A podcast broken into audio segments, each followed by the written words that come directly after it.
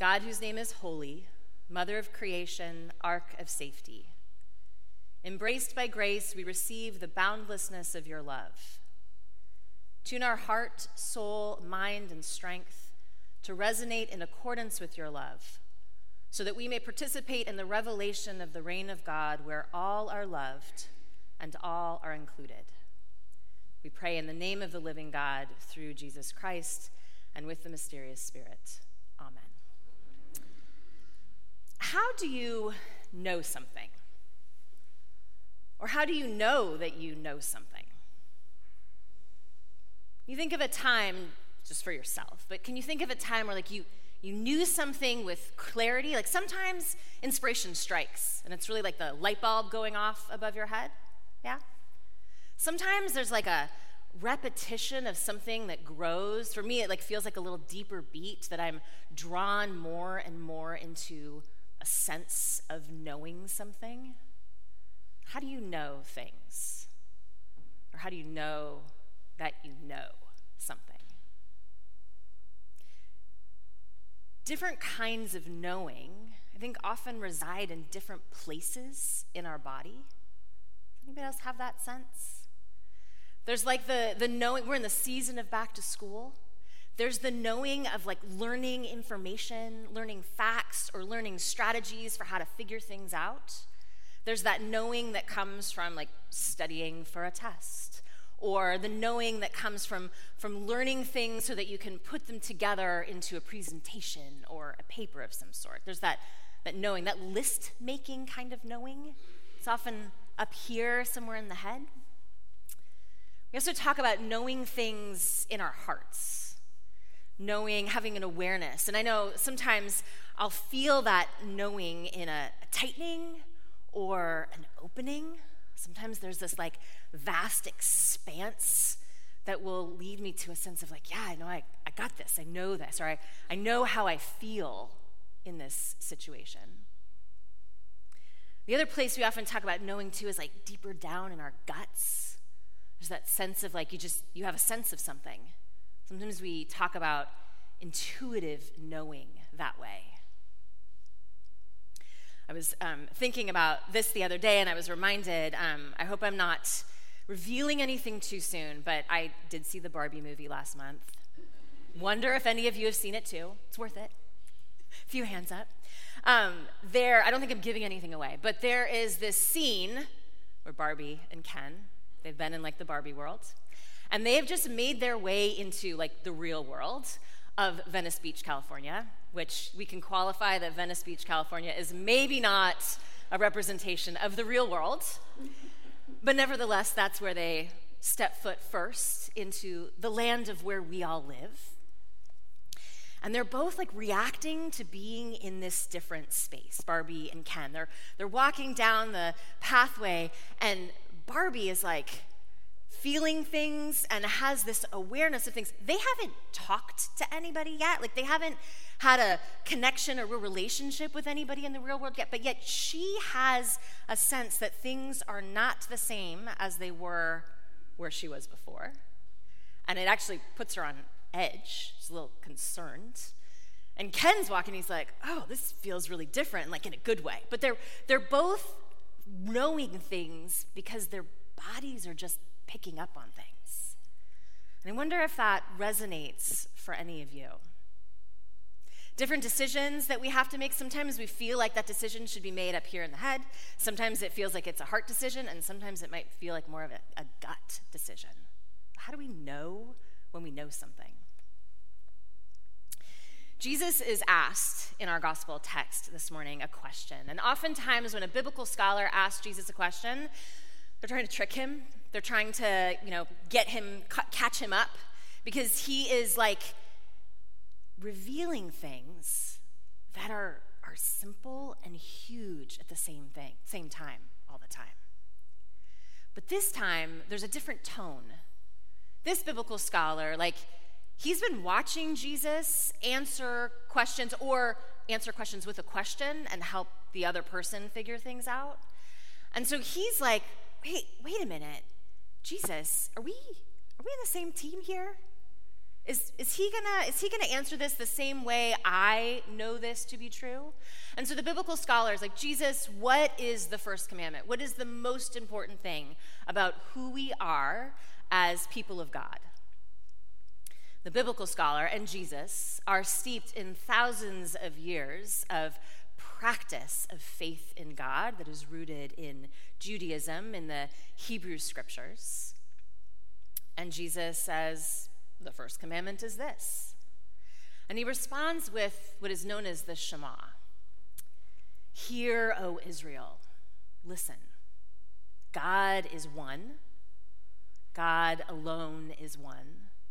And you shall love God with all your heart and all your soul and all your mind and all your strength. He's pretty much quoting part of Deuteronomy that was part of like the covenant, the, the relationship that God was setting up with humankind through the people of Israel a long, long time before this conversation between Jesus and this biblical scholar. The initial text from the Hebrew scriptures says to love God with all your heart, soul, and strength. So that was the fullness of who a human was heart, soul, and strength. But a couple thousand years later, the Greek influence um, probably influenced Jesus to add, and your mind in the midst of all that. It's interesting to think of the, the different ways we are the different ways the scriptures stay living. So we are called to love God with our heart, soul, mind, and strength. And strength, the word really denotes a sense of muchness, of like our whole being, of like bringing the full force of who we are into this love. So our hearts, our minds, our soul, that bit that is eternal, that is deeply connected with God and with everything that we have, we bring to loving God. The reason that we can step into this space of loving God with all that we have is because God has first loved us. That's the, that's the given. That's like the, that's the basis upon which everything unfolds in this life of faith with God is that we can rest, we can trust the sense that God first loves us. It is out of that love that we are created. It is out of that love that God offered us all these rules and ways of being. There's the, the Ten Commandments, the 10 best ways of living. There's this first commandment and the second one to love your neighbor as yourself. In Judaism, there are a whole host of rules. And Jesus is like, yeah, and they all funnel through this one. So just prioritize this one, and you've got it. God's love is revealed to us through the fact that Jesus came. Jesus embodied that love and that way of living, that way of revealing to us how to live our best human lives in this short life that we have. God's love is the given, it is provided. And because we rest in that space of belovedness, because we stand in that space of grace, we can practice tuning our whole being toward God, stepping into alignment with God.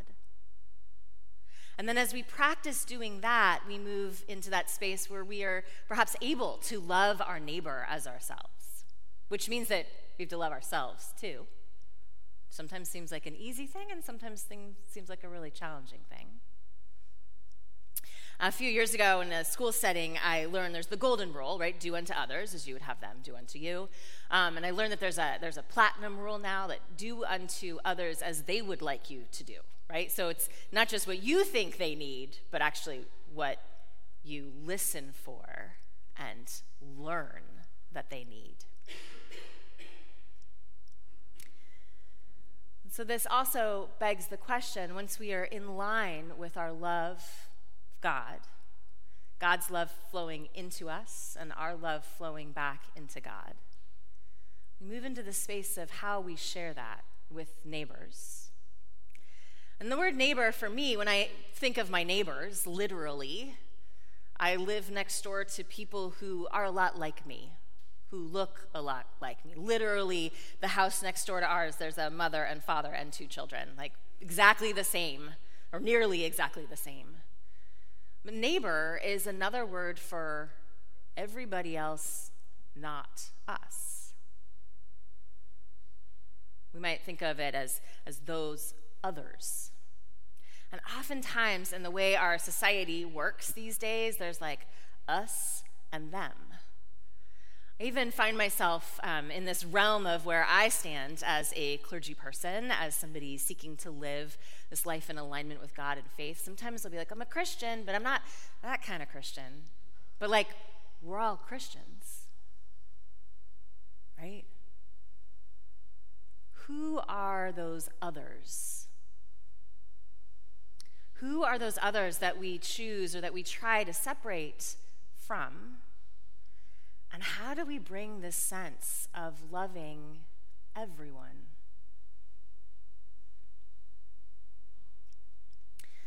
The lesson this morning goes right alongside this. Jesus says, We don't owe anyone anything except love. And love, living in love, causes no harm. How do we live in such a way to not cause harm? In the 9 a.m., we have a conversation often about the scripture, and the piece that came up in response to this question is, is we learn to listen.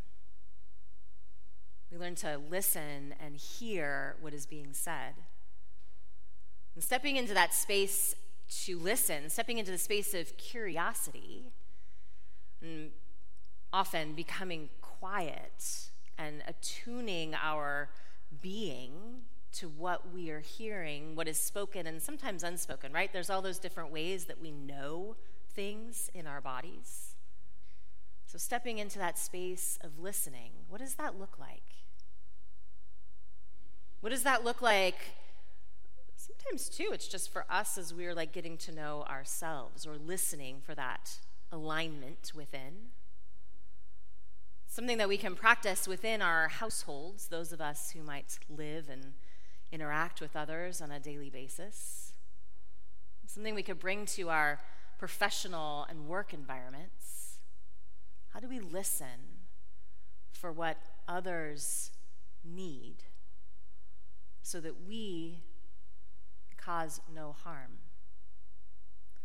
And then the bigger task is how do we listen for what those others, those others over there for whom we are not alike, what they are saying and expressing and needing? Is what Jesus is always trying to do is show us the way God loves us so that we may respond, but also to remind us that we are all connected. We all belong to each other. With our neighbors that look like us and our neighbors that don't look like us. Both those that it is easier to work with and those for whom it is more challenging to work with.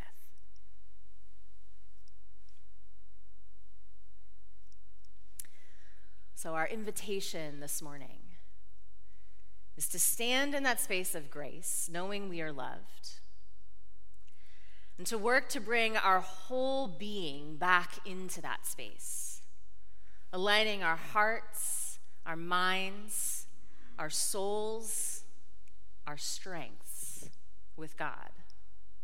So that from that space of being so surrounded and encouraged and supported, we may turn out, we may turn to others and see how can we show up? How can we love each other? How can we live in such a way so as to cause no harm? Because as Jesus points out to this biblical scholar he's in conversation with, that is how we draw near to the reign of God. That is how we draw near to this vision that God has, that is being revealed, and that is unfolding, and that we are stepping into helping to unfold. Reign of God, where we all understand our connectedness, that that love with God flows in all different ways.